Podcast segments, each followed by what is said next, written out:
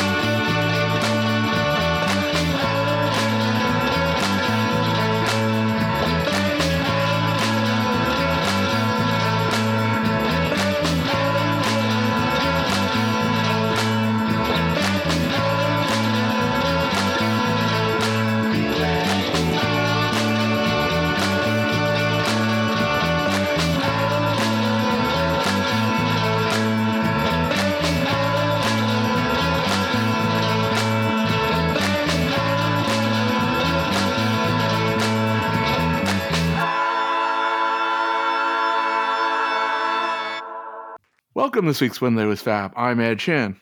And I'm Lonnie Pena. We were at Abbey Road.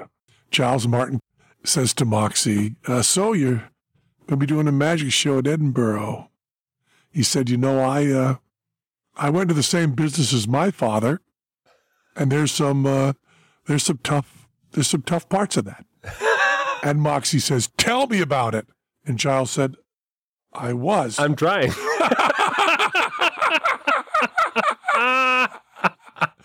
he said, My father uh, told me, uh, do not become a music producer. You'll be compared to me your whole life. Don't do it. The Penn Jillette thing with Now and Then, you heard that, right? Yeah. He let the cat out of the bag, did he not? Pretty much. I mean, I guess first off, the question is do we believe everything that he said? You know, eh, a lot of people want to complain because, well, he got the decade wrong for an anthology. He talked about Free as a Bird and Real Love as being in the 80s. It's like, well, no, not quite. I heard that. It's like, okay, but you know, what the heck? he was off by 10 years, right? yeah, exactly. I mean, like I have said before, he's a big fan, but he's not like a super fan. Yeah. But I was surprised to hear the title. He didn't give the title. He never actually said now and then. He just said it was the new Beatles song or it was the third song that they had worked on. If you're us, that it can't be anything but now and then. yeah. And then what was the other thing that he let the cat out of the bag? He talked about how they used the Peter Jackson, the MAL technology to actually get a couple different aspects of John Lennon's vocal so they can mix it the way they might mix it. And then yeah. even the piano, they've got it from a couple different perspectives. Yeah. You can so, do that now. 10 tracks of John's vocal and piano. Yeah. We can mix it. Definitely. And, and they have re- completely removed what Penn Jillette said was it was the sound of the TV. I think he's got to be talking about, you know, the version of it we have has this hum over it, but that could easily be filtered down with the technology that's out now. Why not? You know. Well, but at the time they worked at it and they worked at it and they worked at it and they tried and they tried and they tried and they never got anything that George Harrison was happy with. Well, now they got it done and you know, we just have to wait and see. It's coming out in September, right? That's the other thing that Penn said is that the next project is going to be a remix Red and Blue. Yeah, baby. Are we going to get a stereo She Loves You and a stereo Love Me Do? Mm, well, you know, it seems like it. It would be. I mean, how many times have they uh, remixed the Red and Blue, the songs for that Red and Blue album? Because in 73, it was remixed. Everything on the Blue album has now been remixed. What's it going to sound like? Is it going to sound much different if, in fact, that's what's going to happen? We're going to get a different stereo pan of everything. And are we going to get a full Atmos 5.1? Ooh, yeah. You can do just such miraculous things with that technology. Well, now it's t- the time to get on eBay and find the Beatles the the, the big blow up posters, and I can situate them in each one of my speakers. you know? And I'll hear Ringo's drum come out of this speaker, hi hats out of this speaker, Paul's bass, you know, just uh, around the whole room. I'll have my own Beatles concert in my casa. and all we need is a hologram. When is that coming out? Maybe we're closer than we think. Yeah, I, I think so. It'd be this decade just briefly, the, the details that Penn let, let out the new backing vocals are taken from an outtake of Because, and they have apparently changed the pitch of the vocals so it matches now and then. Yeah, that's kind of what Giles did for Love. Yeah, kind of like what was done with Love, except yeah. here they're really mixing it into a new track. But I don't I don't know. How do you feel about that? Because that, that's kind of messing with it now. George didn't do any backing vocals apparently from back in the day. He did some guitar work, and that's what they're using. And they're not using any of McCartney's new vocals. Okay, what Ringo said is that Paul did not record any new vocals. What mm. Penn Jillette said is that they have de-aged Paul's vocals. So that implies that he did record something new. So we're looking at an AI. At a genuine AI. Ed answers that question that we've had for a while. Would McCartney do something with it? Well, maybe he would. I guess I don't have a problem with that. I mean, I like some of the things that you can find on YouTube. There's a copy of I Don't Know, and there's like a copy of New. I got crows at my window, at my door. I don't think I can take anymore. What am I doing wrong? I don't know.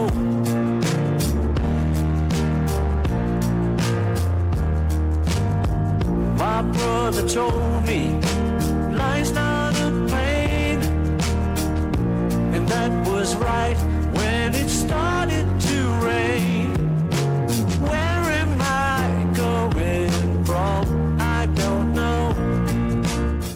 When you got the AI on top of current Paul, that's all right.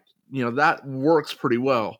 It's only when you try and put them over somebody else that it just doesn't work.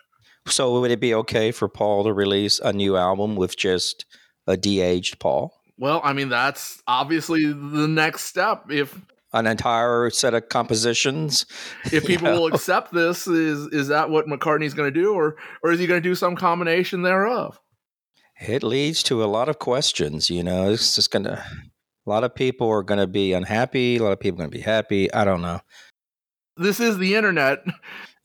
yeah. There is never any instance where everybody's happy at the same time. True. Is it actually going to be in your mind? Is you're going to think of it as a new Beatles song, having meshed up now an AI Paul? Until we hear it, my question is still: When are they going to de-age Paul too? Are they going to de-age him to anthology Paul? Are they going to de-age him to 1978, 79 Paul when John actually recorded it? Or are they going to go all the way back and de-age him to Beatle Paul? It's going to be like the Time Machine movie, you know, the old movie. You accidentally hit the lever that goes back to 19 Baby Paul. I didn't mean to do it this way, but that's Baby Paul. That's Paul is a six year old. 1946 Paul, but uh... 1946 Paul. oh, uh, the Time Machine. You can go back and forth. I want to. I want to set my vote. Well, it wouldn't help me at all it wouldn't help me at all, even back in the 80s. What's happening, John? Well, in my humble opinion, we've become involved in Einstein's time-space continuum theory. Oh, aye. Relatively speaking, that is. Of course. Maybe time's going on strike. What for? Shorter hours. I don't blame it. It must be very tiring being time, mustn't it? Why? Well, it's a 24-hour day, isn't it? Oh, you surprise me, Ringo. Why? Dealing in abstracts. Oh, look, John. Just because I'm a drummer doesn't mean that I, I you know, feel funny. Hey, Ringo, you're not half the lad you used to be. Hey, look, everything's getting bigger. It's not. It's us that are getting smaller. I want me mum. and younger. Here you are, lads. Old Phil will get you out of all this. Look at that. Oh, it's all a load of Father Xmas's. It's not. It's Father Time, Dan. Oh, do you know? Well, I read it in a book. Now, I don't want to alarm you, mates, but the years are going backwards. But you know, fortunately, uh, as we said, we're probably looking at a release date. What Penn Jillette said was September. September is likely, although what Marv suggested is that maybe it'll be something for John's birthday. Maybe they'll put it out on the 9th of October. Yes. It seems like September would be too soon. Just wait till the 9th of October. I think by the 9th of October we'll have it. That's realistic to say. And I want something tangible. I don't want the streaming only. I'll buy the vinyl. They're going to put out a box. You know they're going to put out a box. You know, the only downside is that the Help Rubber Soul that we've been hearing was going to be the release this year has obviously been put off a little bit. I mean, they wouldn't Yeah. they wouldn't be starting to push this thing if Help and Rubber Soul were coming. Yeah. And it may be that it's just not ready yet. You know, they're still working on something, and it's like we've done all these songs from Rubber Soul uh, on the main album, so we'll just put them out in this form. You got what six of the songs from Rubber Soul on the Red album, Yeah. Yeah, there's quite a few. and then So- you know a couple more of the Help songs. So Yeah. It may be out maybe in the spring. we'll see, but it is definitely something that we're all looking forward to. Yeah, certainly. Once it's out, we'll have to do another show with all of us. Yes. That'd be a good one. The four of us could talk all of these issues once we've actually heard the record. It would be like the debate. What was that forum? Go around the room. oh, We did that once other time. the McLaughlin group. Yeah. Yep. All right. So, our main topic for this week, we were fortunate enough to get a screening of Squaring the Circle, the Aubrey Powell Hipgnosis film. I had no notion that this was going to be available. Did you know this in advance? I knew of the film and you know, I just happened to randomly see an advertisement a couple weeks back. Yeah, because he could have easily missed it. It's screened here on three days at the Museum of Fine Arts.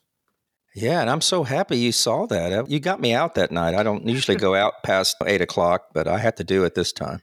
And it was at least three quarters full. A lot more people were there than were at the May Pang film. Like about 80% more people, Indeed. 90%. The actual size of the theater is probably just about the same size as the one that we saw the May Pang movie in. It was cool. It was a nice outing. Plus, it was a nice documentary that we're going to discuss. And the word is it is coming to iTunes and probably Apple TV uh, real soon now. I don't see a release Oh, date, but Okay. uh, you go to the Apple TV page, they are advertising it. So okay. if it's not there now, it will be soon. Okay. Cool. Aubrey Powell and uh, what's the other fella's name? I'm Storm Thorgerson of Norwegian ancestry, and I'm a designer of album covers. I'd never heard of these two guys. I didn't realize the impact. Well, Aubrey Powell, you've probably heard of. He's shown up in various McCartney things. And to a certain extent, Hipgnosis was considered the unofficial art directors for Wings. And that's just McCartney. I didn't realize these guys were just blown up across the board in the late 60s, 70s. Going through the story, you had these two guys, uh, and they were kind of living in a flat. The movie does kind of want to make a Lennon McCartney story out of it. Yeah. one has this certain set of skills and is a nice guy, and the other has this other certain set of skills and is a leader type of fella who wants to boss people around and make money. Kind of a hard nosed guy and, you know, had his own way of doing things. It was his way or no way. Since there is not as much McCartney as we would have liked, you know, we're gonna leave our summary a little bit short. they are responsible for pretty much every great album cover from the 1970s. Oh, it's incredible. Just looking at my collection, and I do have a few non Beatle albums. I bought all the Zeppelin's albums. I bought Flash. I bought 10cc in the 70s. I bought all these albums when they were released, Pink Floyd. Dark Side of the Moon for sure. And so I have these guys, I have their artwork in my collection, probably a dozen or more albums that I had no idea that they designed. Noel Gallagher kind of takes the place of Bono or Bruce Springsteen in these sorts of documentaries where you kind of have someone who is the contemporary voice. Right, which I don't think he they he utilized those guys at all, did he? no, no, he, and he mentions that there was one or two opportunities in Oasis, but they just didn't have the money either from them or from the record company. Yeah, well, that's incredible, and the amount of work that he did with McCartney, it's unreal. I didn't realize he did all that uh, work after Wings Wildlife, pretty much every Wings album cover was either done by them or done by someone related to them, including Tug of War and Off the Ground. Yeah.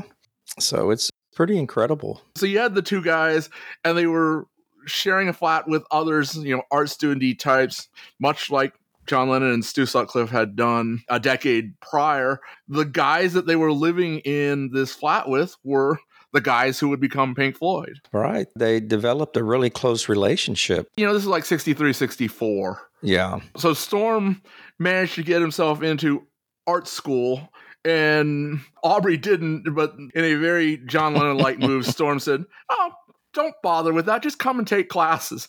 Just, and they let it. him.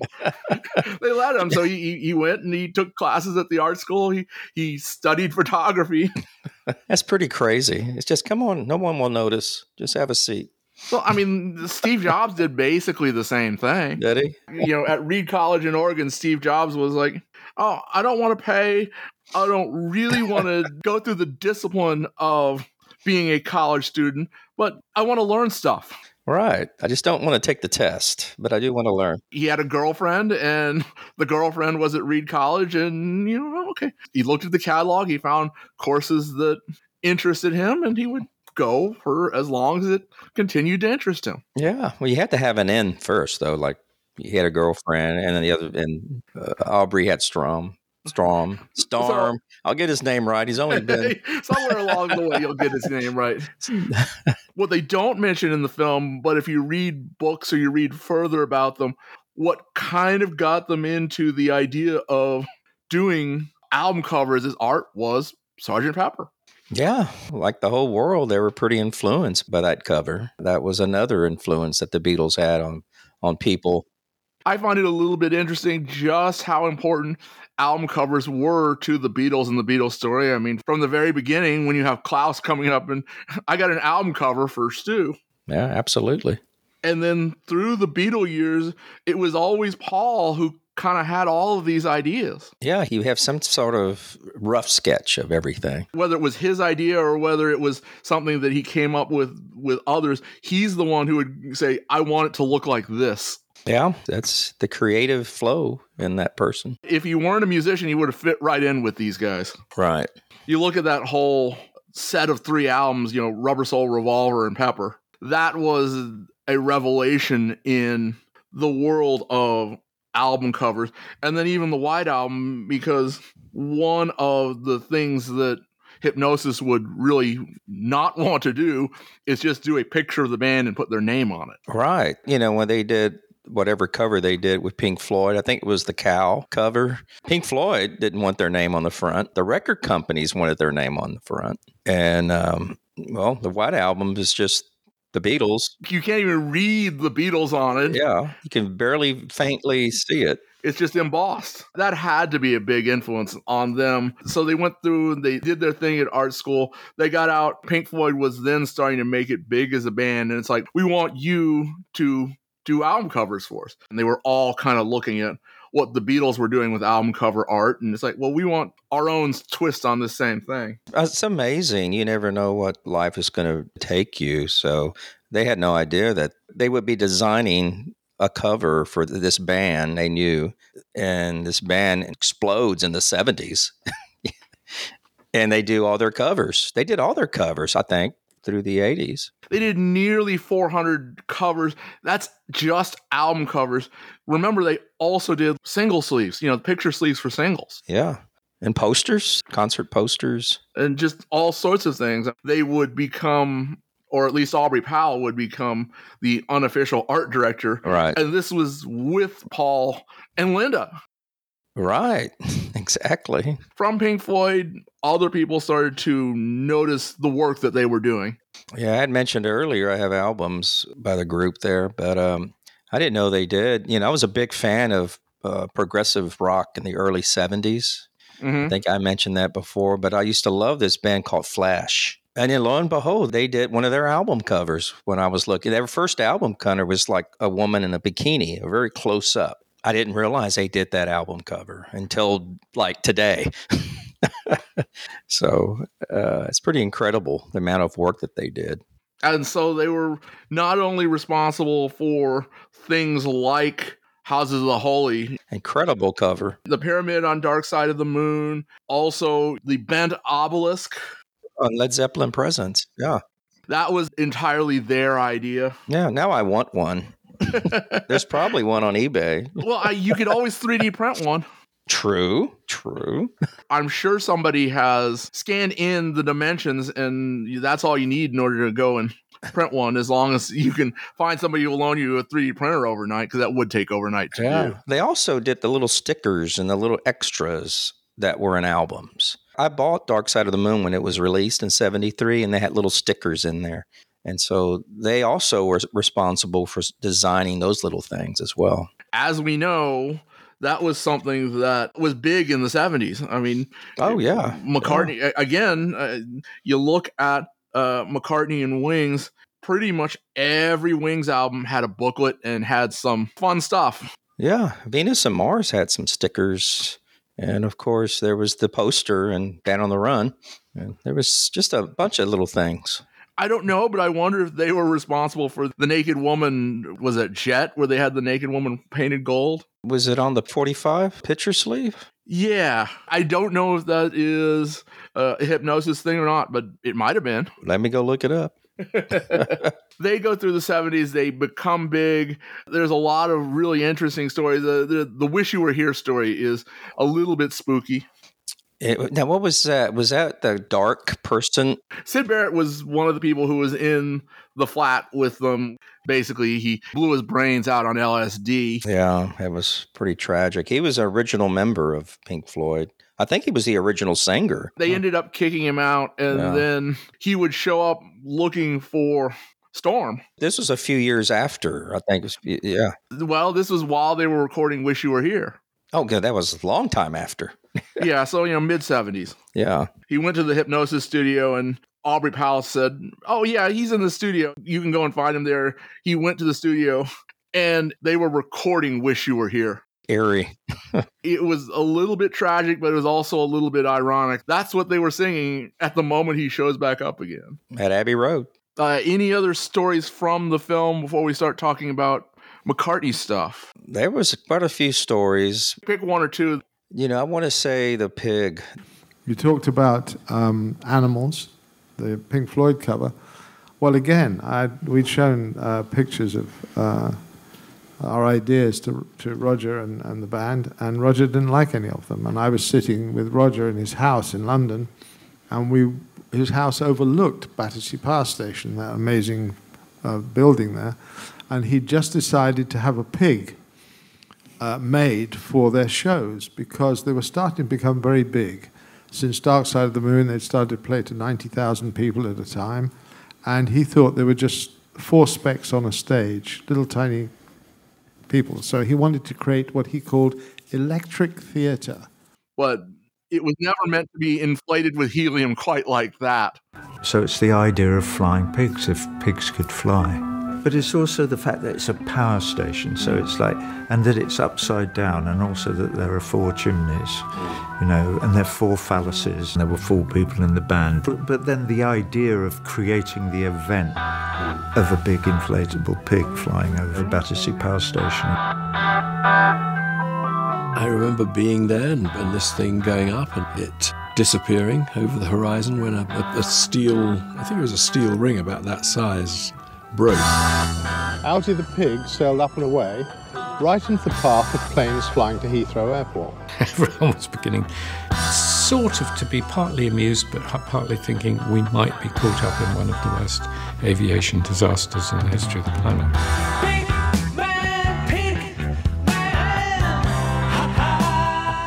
The pilot of the police helicopter certainly couldn't climb as fast as the pig could. I think the pig had a climb rate of over 2,000 feet a minute, and the helicopter couldn't, couldn't stay with it. Yeah. The ironic thing about that is they never got the picture. Never got the photograph. They had to actually crop it in because back then they didn't obviously have Photoshop. Either they cropped it in or they just overlaid the two negatives and, and created a composite. But uh, that was a funny one. At nine o'clock in the evening, I received a call from a farmer in Kent. He said, Are you looking for a pink pig? Well, it's in my field frightening my cows. That raised quite a bit of laughter in the theater when that happened. Pink Floyd road crew went down that night, picked it up. Air traffic control gave them one job. You have to have a marksman, so if this thing gets away, you That's can right. shoot it down. You, Storm, whoever had thought about having a marksman there, but of course he hadn't turned up yet. I think we couldn't wait to get the bloody thing up in the air.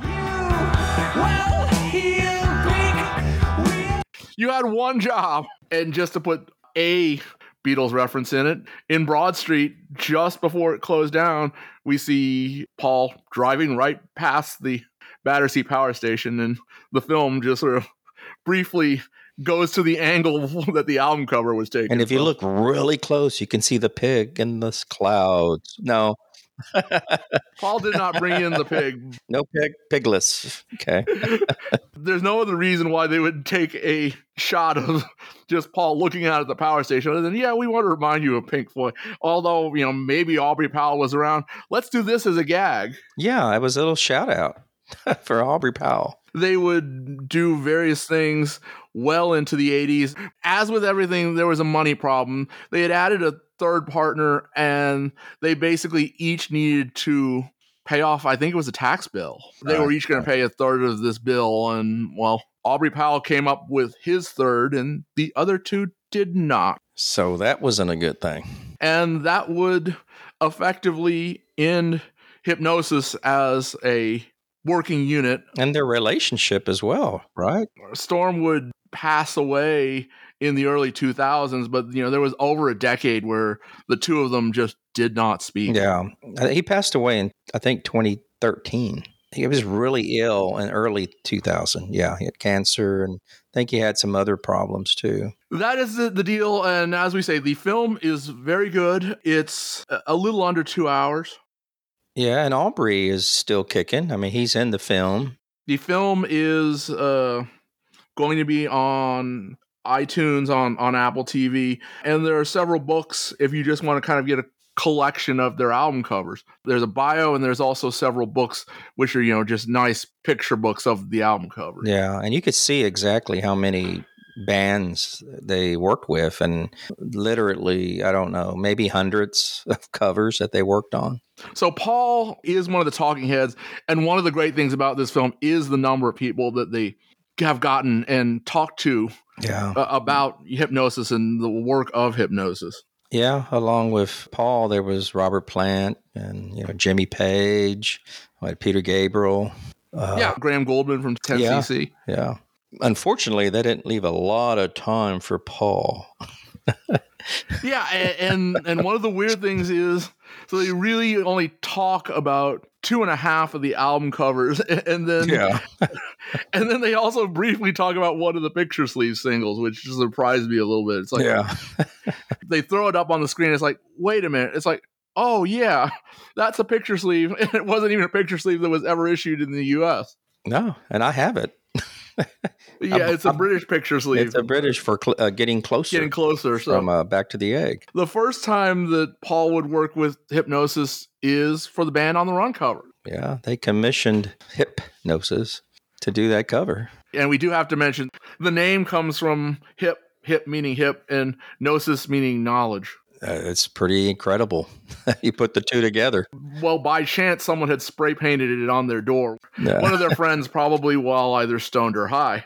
And never knew. Some people say that was Roger Waters that did it. and Some people say it was somebody else. It was Syd. never know. They go through the question of who spray painted this on the door in the film. No one knows. And no one knows. To this day, they don't know. And it's probably a good thing. They won't come forth asking for payment. We're about to get into some of the things they've done with McCartney and Wings. On the McCartney side, they were really part of everything all the way up through off the ground. If you've ever seen those behind the scenes band on the run footage, some of which Paul uses in concert, uh, you can actually see Storm and Aubrey Powell directing the shoot, which would become the band on the run Right. shoot. Oh, Then I think what we're doing, listen, I think we're all going that way. It feels a bit incongruous to be going that way. Yes. Are we looking that I think well, some of you are, listen, you've all got to get, you've just been caught, you've just all been caught by the light. So we do look- some where's the light different coming reactions. Some, yeah, the light is coming from the top of that lamp. We're looking up there. Yeah, some of you will be looking down there, some of you will be more concerned about getting away, but you all will have got to be Looking at each frozen, caught in a position, caught in a position where you feel somewhat uncomfortable. Can I have you into the- With Linda. I mean, is this Yes, Lin- your, Linda's in front of you and down. Linda, can you go down? Denny, can you go down? I mean, crouching, like we're crouching to, to get away. Let's oh, Are we not all up against the wall? then? You are. Yeah, but I want some of the other lights. I didn't hear that one. Crowd each other. You're a group on the run, so you're pretty, pretty close together, I think. Right. Flavor, can you look after Linda? You've got your hand on the shoulder, maybe looking after. Michael, you're bringing up the rear behind Kenny there. That was shown in the 76 tour at the on the big screen, and plus other uh, subsequent tours as well. But I saw it for the first time in 76. Uh, Nowadays, we have like the whole 30 minute yeah, you got the whole shoot now. th- with the kids running around and all of that. They were responsible for uh, photography of that. Yeah, exactly. And both members of Hipgnosis were part of that, although Paul had the basic idea going in. Yeah, as Paul would And that would become part of the issue with the with Storm. Paul came to them and said, Here's kind of what I want. I want a photo which has interesting faces and faces that people know. I could name a few. When I first saw that album, I didn't know many others other than Christopher Lee and James Coburn because they were on TV here in the States. But these other guys, the boxer, who's the boxer guy? John Conteh, Yeah, I did never heard of him at that point. And these Kenny Litch, Kenny Lynch, uh, Lynch, who, yeah, who had been a Beatle friend since yeah, the you know 62 63 yeah, he was on the helen shapiro tour with them in january of 63 yeah. But other than the band, I, I never knew who these other characters were. michael parkinson british chat show so i mean there's no reason you would necessarily know who he is Yeah, and clement freud sigmund freud's grandson that's pretty crazy.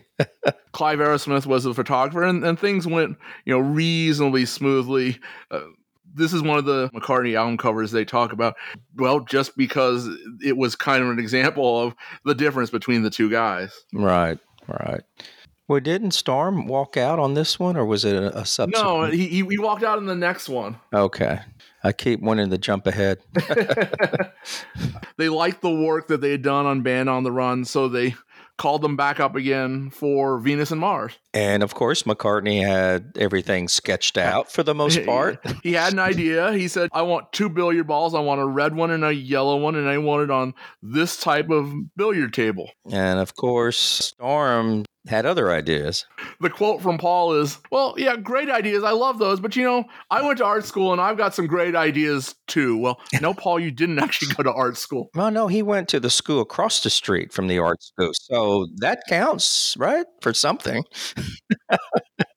in the interview with Stanley Tucci when talking about the, the book of photographs, it's like, yeah, George and I were at the school next to the art schools. Right. It was close proximity. Paul offered this to them, and you know, Storm just said, "I'm going home. There's nothing for me to do here. You deal with it." Yeah. So he took off. After that, Aubrey did all the work for Paul. Hipgnosis as a collective, and they Yeah. probably did share some ideas going back and forth Yeah. on things. Yeah, possibly. Storm was like the leader of this pack. They came as a double act, but they were like chalk and cheese. I'm described by some as really awkward, by some as a narcissist. He was insufferable. He could be really crabby. I don't think he was a major presence. And I mean, again, since what they want to do is they want to make Storm into this, you know, vaguely John Lennon figure, although, you know, maybe even more of an uh, than John Lennon's reputation, I think. Yeah. They love him. He's brilliant, but it's like nobody's going to get along with him. Right. Well, of course, he's not here to defend himself, unfortunately. Aubrey would stay with them. What he says is, I stayed in California probably six weeks working with Paul and Linda. I got a billiard hall in LA. I set the shot up because Linda was wanting to photograph it. So she'd come in and take the shot.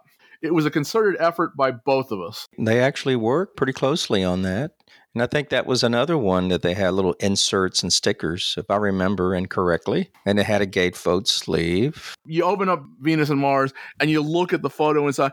It's very representative of a lot of the work that Hipgnosis would do. They would find something really cool as far as scenery, and then they would just put something in it. That was on location. There's another story about that. Yeah. That was Death Valley, or was it Palm Springs? Where it ended up was between Lone Pine and Death Valley. Yeah. Aubrey Powell had gone out and scouted this location, and Paul, as Paul is wont to do, well, you know, actually, I've got another location. It's just right outside of Palm Springs. It's all desert anyway, so what does it matter? it is a stunning picture, though. Oh, it is. So, you know, it's like we've got the spot, it's just outside of Palm Springs. So, Aubrey Powell drove halfway across the state. He showed up and found this Winnebago. But uh, it was the McCartney's bus. Yeah. so, he opened, the, opened up the door to this Winnebago to see what was going on. And it's like, uh, Jimmy got drunk. Jimmy, Jimmy McCulloch. Yeah. Uh, Jimmy trashed this place. We're not doing this photo tonight. not going to happen, folks. so it's like, oh, you got a car? Great. Take us home. So they drive all the way what, from Palm Springs back to LA. And it's not just a quick drive. Eight hours in a Mercedes sports car. So the, a Mercedes is a, at that time was a tiny little car. Oh, that's who was in the trunk? Does it have a trunk? so you had Paul and Linda and Aubrey Powell just squished into this little car driving across the desert. Crazy stuff. Crazy, crazy. Paul and Linda agreed. It's like, okay, we're not going back to the place. Where did you find? They found the spot. They went back to the spot that he had originally chosen outside of Palm Springs in Cathedral City. That's where they took the picture. Not only is that where they took the picture, on the way there, the three of them were in a car, I, I, assume a bigger car, a slightly more comfortable vehicle. And they were speeding. they got stopped by a cop. The cop comes in and uh, looks into the car, and he, you know, he's about to give them the ticket, and he says, "Oh, who's that in the back of the car? Is is that John Lennon?" uh, nope, it's not. It's the other one. So he settled for an autograph from Paul and let them go on their way. I wonder if he still has that autograph. so, who knows? That's a great story. Yeah. That's two great stories about uh, shooting that album cover, actually. No, it's the guy who actually wrote Yesterday. oh, my goodness. Oh, and then after that, they actually had a barbecue out in the desert, and everyone enjoyed themselves. Yeah, talk about a rough shoot, photo shoot. I had great fun. Paul said, "I want to do an image for the for which looks like out of this world, like it's on Mars." So I spent uh, a couple of weeks traveling all around um, uh, California looking for a perfect place, and I found Lake, Lake Owens, which is uh, not far from um, uh, Las Vegas. And we went out there and we spent a couple of days staying in little motels. Me, Paul, Linda, the band. I mean, it was fabulous. And every day we'd have a picnic and we'd light a bonfire and have a barbecue. And, you know, and it was the most relaxed time I ever spent with Paul McCartney. It was fantastic. And I have a very fond memory of that. So for me, that whole experience was worth doing it just for that picture. And I like that picture. I think it's a group shot, which is interesting because it's such a spacey landscape. They spent a lot of time back then going places, going back and forth. You know. As Noel Gallagher says, his daughters don't even know what an album cover is. Oh, I know. Oh my gosh. Your daughters at least have some idea. I mean, they've seen yours, so Well, yeah, they lived with my collection all their lives. the albums, they better know. and, and so Aubrey Powell ends this statement. The only part of this story that's actually in the movie is the part about Storm walking off. Right. So the rest of this comes from other interviews that Aubrey Powell has given through the years. At the end of it, he mentions, "Oh, and I've still got those snooker balls. They're somewhere deep in my archives." Somewhere. we want them. so that's another one which is very much a Hipgnosis style album cover. It does have the name of the band, but it's the name of the band in a unique font, but it's not their picture on the cover. No, not at all. It's just those billiard balls. And No. You know, in this day and age of the software, computers, Photoshop, they didn't do any of that. I mean, this was the real thing. this is all native and um, they actually talk a little bit in one of the interviews i saw about how they then had to manually adjust the coloring to get the reflections just right on those billiard balls Right. I mean, they did it the hard way. for sure Yeah. and and then the other thing that storm actually may have had some dealings with was that whole font was something brand new Oh, okay. Yeah. you know, with, with the Yeah, red and yellow balls, and, and Right, then, right. then that sort of vaguely alien language on the inner sleeve. That was also all by Hipgnosis. Yeah. All right, so the next record they would work on for Paul is Speed of Sound. They were not on the cover. They were on the back cover. The front cover, uh, again, it's a practical. They actually went up to Leicester Square and put those letters up on the marquee, and there's film of that as well. Yeah, that's crazy. Man, they did it the hard way. there was an easier way to do that. Didn't they realize? they could have done it in miniature. Right. As would become their trend. There's lots of ways they could have done things and gotten almost the same results, but they wanted to go the difficult route. They wanted to go the long way around. the person who comes out of this to enter the McCartney circle, who's still in the McCartney circle, is Humphrey Ocean. Okay. So he was just out of art school and he had done some of the work for the Speed of Sound cover. Okay. So he would stay with McCartney uh, as a, a contract? That yeah, as as a contractor. And the book that came out with Wings Over America, Ocean's View, I mean, which is also in the deluxe edition, that's line drawings of the tour as it was occurring by Humphrey Ocean. Okay. Pretty cool. Also in there, Hipgnosis would do the Thrillington cover. I love that cover. Yeah. Was that a ram? Ram head? You got the board and you got the people playing out in front of it, and, and you got this ghost Paul hanging over. And again, it's very typical of the kind of thing that Hipgnosis would do. Yeah. I finally bought the album, but it was just recently with the re release color vinyl. But I distinctively remember being in a record store back in whatever year it was, 77 maybe, and seeing the album in the in the racks and thinking, I don't want this. It was three ninety nine. It's way too much. Put it back. Uh, nowadays, an original of that is worth how much?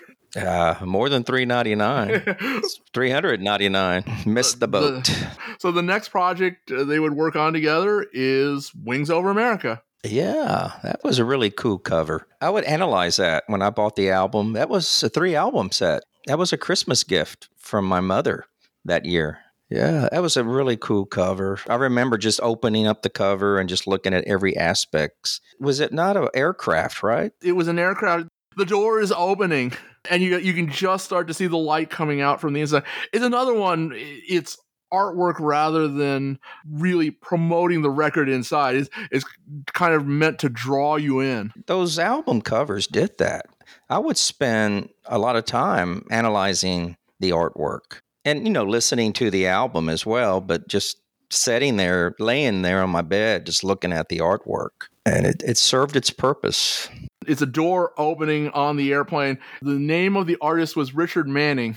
He really appreciated that the blinding light artwork was replicated on the three inner sleeves, with the light getting progressively brighter from side one to side six to identify the playing order of the discs. Nice. Really cool idea. The other thing about the drawing itself, 2,000 rivets were drawn in perspective. So every one of those rivets was hand drawn in. Incredible. I would have never known. I mean, that's a lot of work. Now, you want a tambourine track, you hit it twice and then you just loop it all the way through the song. I know. When I'm recording with my buddy Leon, you know, we'll do a chorus and I just cut and paste. No need to record it over again.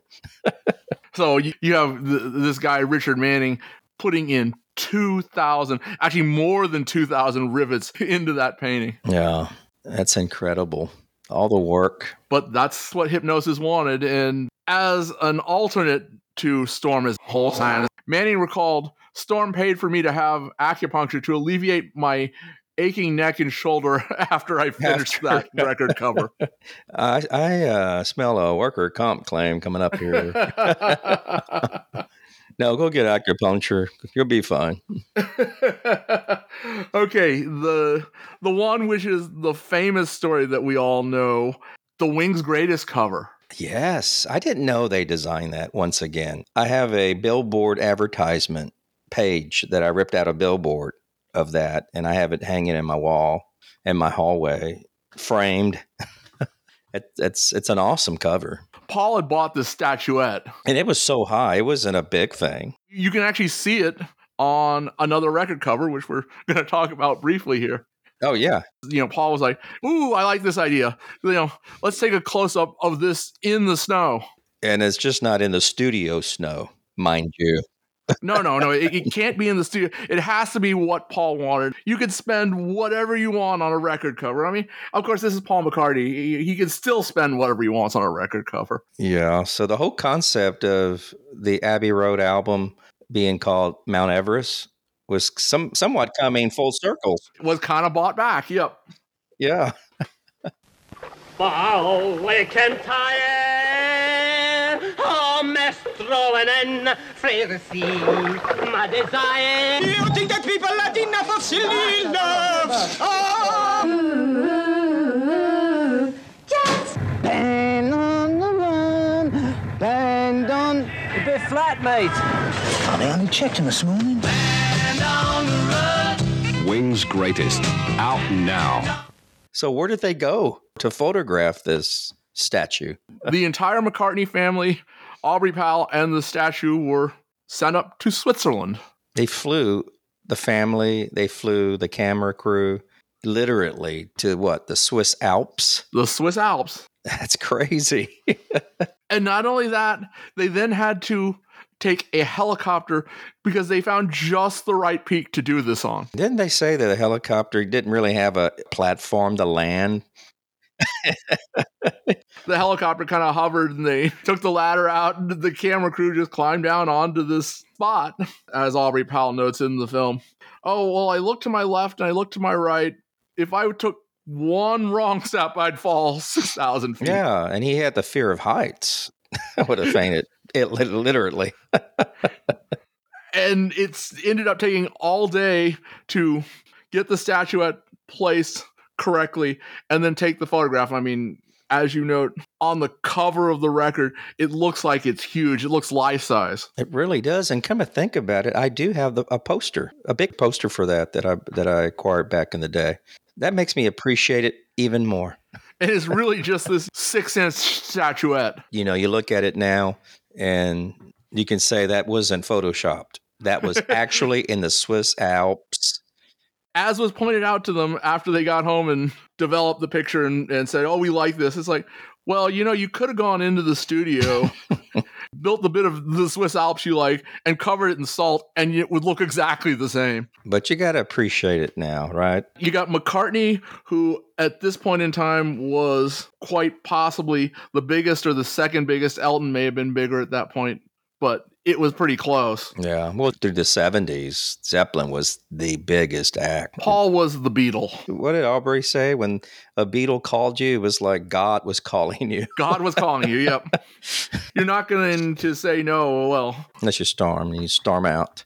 Next up, the London Town cover. That's a f- more straightforward cover, although it will be interesting to see should we get the archive collection, what he writes about in there taking that cover.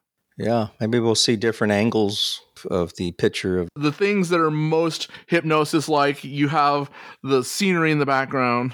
With the mighty River Thames snaking through it, London has many iconic buildings, some of which cross the river itself. None of these bridges are more eye catching than Tower Bridge. And then you have the bright, almost children's like letters Yeah. spelling out the title of the album. And that's not what you would necessarily think of for a record cover. It's almost like a cartoon sketch to some degree, somewhat mosaic. And then they would come back for Back to the Egg. What Wings album have they missed? You got McCartney, you got Wildlife, you got Ram. After that, they did pretty much all the rest of them. They didn't do Red Rose. You got those four that they didn't do, but they did the vast majority of them. Yeah. Yeah, yeah. Back to the egg. It's a neat. It's a neat cover. It's a neat back cover as well. The statuette does show up, and you can see the actual size. Yeah, it's on a mantle, right? Yeah, exactly. Uh, what I want to know is how they let two different versions of that cover get out. There's a foreign version and there's a US version. Linda's hands are placed slightly different in the photograph. So is it a UK difference? Uh, it's other countries like Mexico. If you give the Mexican copy of Back Oh. to the Egg, Linda is positioned fairly differently. Oh, I mean, okay. she's in the same place. Her hands are different and she's standing up a little bit more.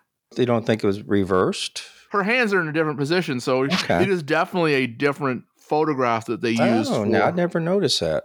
Darn! Now I have to go on eBay and find a Mexican version or wherever it's from, Uruguay or Portuguese. given how painstaking Hipgnosis was with its work, how did the record company actually end up making that mistake? I Well, mean, clearly there's not supposed to be two versions of it. Yeah, well, it was a mistake. Yeah. someone let the wrong photograph out. But the cover itself, again, it's a very interesting cover. Wings around the spaceship looking out. Uh, you know, it's almost like a, a Star Trek or a Star Wars kind of thing. And there's the Earth off in the distance. That's what the special is. Also, uh, the Back to the Egg special. It starts off with that. You remember all the videos that it came with? It starts off with that little segment, and they open this hatch door, and they're looking down on Earth. It's a live action representation of the album cover too. So- Yeah. And, I- and doesn't it actually end with a freeze frame of the album cover? Yeah, yeah, So- I think so. That was neat. as we kind of reach the end of Hipgnosis, Aubrey Powell moves on a little bit by himself, and he's still working for Paul though. Yeah, he continues to work with Paul on solo albums. Tug of War is the next one that they would do together. That was a lot of work because they did a lot of graphics designs and I don't know how you would call it layering over layers. Linda had taken some photos, and they took some lithographic ink and painted on top of that a second layer with you know those geometric shapes. Yeah, I thought that was a neat cover. and then they did that a second time. They referred to these as reticules. That was the design, and, and if you remember the inner sleeve and the way that the CD book looks, that was all designed by Hipgnosis. Yeah, really nice stuff. And that cover would become part of the McCartney stamps that came out Yeah. a couple years ago. So Nice. We're going to talk about the lobster. let's finish with off the ground. So Okay. Aubrey Powell was fully by himself at this point, and he was getting more into filmmaking. So Aubrey Powell was responsible for the uh, the Moving On special. They did a lot of mu- music videos in the 80s as They, well. they did they did music videos. He was responsible for the Moving On special, which is really pretty cool and is available in the box set. Yeah, and he did other concert shows. and he would design the entire stage and backdrop for both the 89 and uh, 92 tours the Yeah. The flowers in the dirt and the off the ground tours Little did I know. those were really some pretty cool stage settings i mean i remember the paperback writer where they had the actual physical curtains which had the writing on it Yeah. and the Yeah. the curtains like came down, literally came down at the end of the stage. So it was a very interesting stage setup. Yeah. Did you go to uh, any of those concerts in the early I 90s? did. I went to Dallas. Yeah. Oh, okay. I went to a couple in uh, '92. I went to Okay. San Antonio, and then I went to the Astrodome Well, I was. here. I just missed you. I was there too. the Alamo Dome, the the uh, yep, the Alamo Dome. and then uh, of course Astrodome, and then in Dallas, wasn't it Cotton Bowl? It wasn't Cotton Bowl. Uh, Texas Stadium. Texas Stadium. That's right. We were there, but I didn't see you at the time. quickly go through uh, some of the 45 sleeves that they yes, did. yes, let's do because I have those in my collection. The, the listen to what the man said uh, Yeah, sleeve. That's a cool one. That's that was That's the- that's somewhat more straightforward. yeah. although it does have the the red and the yellow balls and the writing on either side of it. But I mean, that's just in the middle. You have a picture of the of the band, Yeah, it- with and- the title over the top of it. Yeah, and the desert. Nothing too extraordinary. The next one, silly love songs. Yeah, where's that from? Is that a UK? That's from the UK. Okay, it's nice. Yeah. It's the Berlin Wall. Oh, it's like a drawing of the Berlin Wall behind them. Okay, I was thinking Band on the Run, you know, in the prison or something, trying to escape. That's Berlin Wall. So over the barbed wire, you got the Wings logo, and, and just in red right beneath it, you have Yeah. silly love songs and and picture of the band. It's like wow, that is very impressive, and- and that is very much a Hipgnosis style I don't. Do sleeve. you, do you have that sleeve? I do have that sleeve. You do. I don't. I'm So- jealous. Okay. That one is worth picking up. There's no sleeve, but the design of the Maybe I'm Amazed single, you know, Yeah. that came from the Wings Over America design, Right. But it's also unique. It sort of looks like a gauge on an airplane. You know, it was on the single design. There's a single red arm pointed between one and two. The numbers you see around there, although they're not evenly spaced, are one, two, four, and five. Yeah. Where three is is covered up by some of the typography. Anyone who's aerodynamic or knows about airplanes could probably tell us what it all means. it looks like a, a dial that would you would Yeah. find on an airplane. Okay, that is followed by getting closer. My which is mentioned briefly in the film. It's mentioned briefly in the film because apparently they had originally done this for somebody else. That record came out of the reject box. This is a famous box with all the ideas that no one else wanted. If Pink Floyd didn't take them, three weeks later they'd appear on someone else's record. Uh, There's a picture of a lobster. Paul McCartney used that one. I think I'll have to talk to someone about that. it was hand me downs that Paul got. Paul doesn't even remember. He just said I couldn't recall it. What? I like that this is contemporary Paul. It's not Paul from a couple years ago. This is him unshaven and the white hair. Yeah, just a few weeks ago, probably. no, I don't. I don't know. Last year. Yeah, last year. It's enough that it's like, oh, well, that's how he looks now, as opposed to. But uh, yeah, so you you got you got uh, a guy walking a lobster.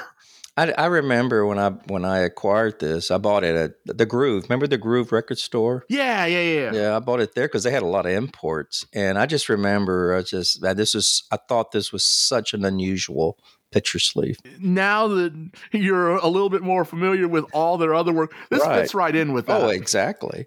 But back then, I was thinking, how does this tie in with getting closer? If a guy looks like he's walking a lobster, It doesn't, it doesn't. It's not supposed to fit in with anything, right? but it's a cool picture. But there is a Volkswagen back there, and it says 28 if. No, There- not there's really. a there's a yellow Volkswagen on the street. I also like how uh, the lettering dips into the picture and it's red where it's in the Yeah. picture and it's yellow on sort of the background, the green part. Yeah, yeah, it's cool, cool photograph. And then what else did they do? The Mull of Kintyre and Girl School sleeve. You get Paul Linda and Denny with the mull behind them. Great scenery. The band is part of it, but they are not like the central part of this picture. No, that's an insert photograph also of Linda, Paul, and Denny with the mole in the background, the mole of Kintyre. the B side, or, or what was the A side in the States, the girls' school, which is also an, an. If you didn't know what it is, you would wonder what's going on here. It's the same sort of idea with the lobster It's just like a silhouette of a of a headmistress or something. Well, I mean, girls' school. right. That kind of ties in because there's a female silhouette, but it looks like there's a paper plane or something like that. Artistic picture. Yes, absolutely. I mean, not meant in a negative way. It's very cool.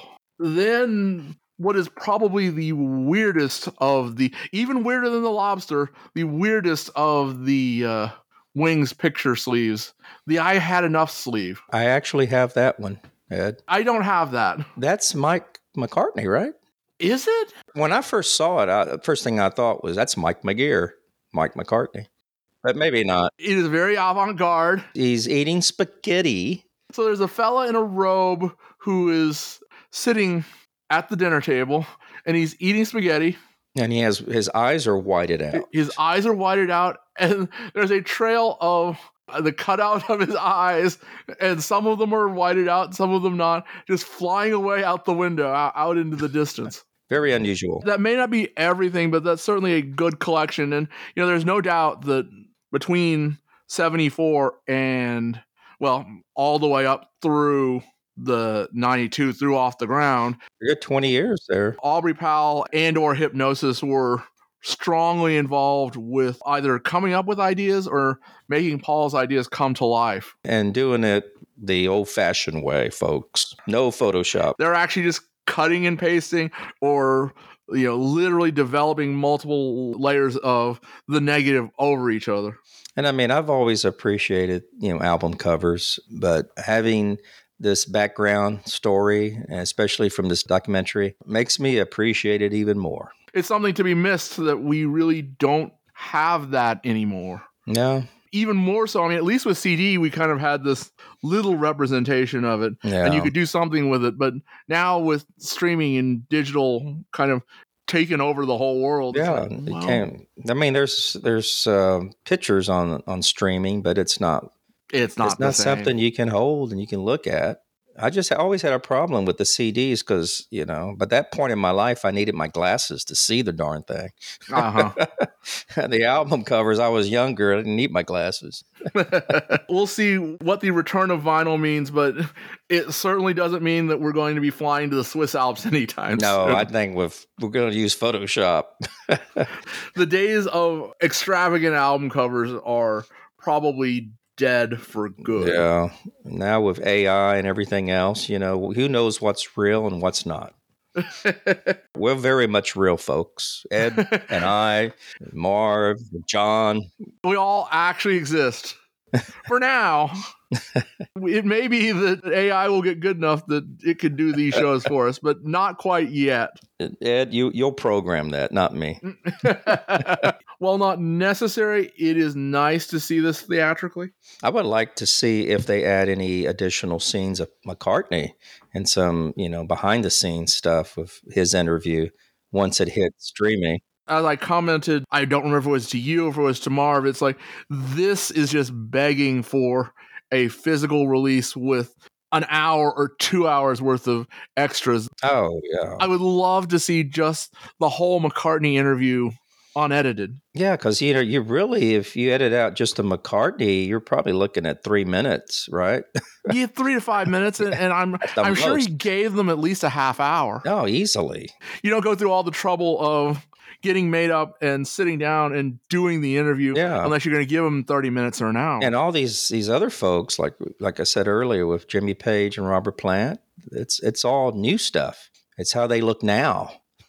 You know, it's all new interviews. It's the same thing I said about McCartney. It's like Yeah. I'm glad to see a presentation where there's no doubt that this is recent, last uh, you know, Yeah, year, yeah. eighteen months. So That's right. All right, very good. So uh, we got to figure out our August schedule. It'll be here before you know it. Look for me along with Kid O'Toole at the fest. We're going to do a fest edition of Fab along with our good friend Ken Womack. Sweet. So Look forward to that. we will continue to be on our regular schedule, whatever that may be, be it Lonnie, be it John, be it Marv. We're around and somebody will be talking to me every week. Here's talking to you, Ed. All right. Thanks, everybody. We are looking forward to what we're going to get. We're not that far away from September. A new Ringo EP and Red and Blue and the new Beatles song, at least. And, you know, I think we're going to get at least a couple more things in there. I think we may still even get that London Town back to the egg box. Speaking of Hipgnosis, Hmm, It ain't Christmas yet, but yeah, it's coming. because we're now well past the longest point between any two archive editions. I, I don't know whether it's going to continue past that, but the work is done on Mhm. those two boxes. He- Yeah. uh, unless he's having an issue with the record company, he's going to put them out. I'm holding on to my pennies until that time. All right, we will be back next week. Well, at least I'll be back. We're talking with Darren Murphy about White Album guitars. That is going to be an awesome. I cannot wait till that is dropped into streaming. That's the scoop. Talk to you soon. All right, be safe, folks.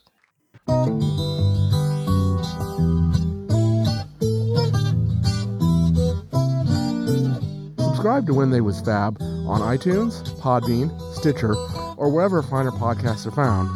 Please join our Facebook group, and we could be reached at When They Was Fab and on Gmail. The opening theme was written, produced, and recorded by Jae Young Kim, Feast or Famine Studios, San Francisco, California.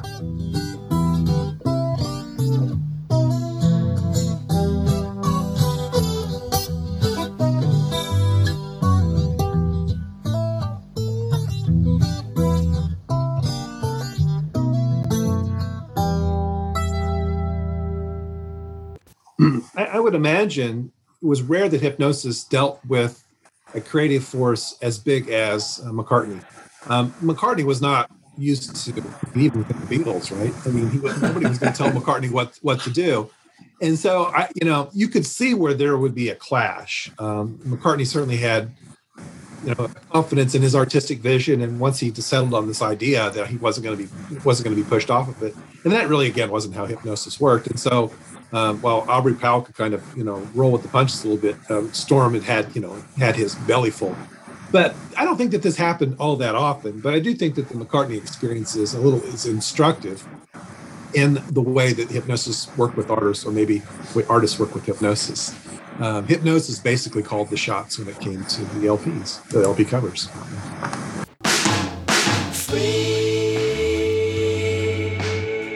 I tell you one thing, there's sickness going on and there's some good people doing work in hospitals, but they got no bread to do it on. Not only are they working in a miserable condition with sick people, but they're, they're scraping the barrel for funds to keep going. Turned out nice again.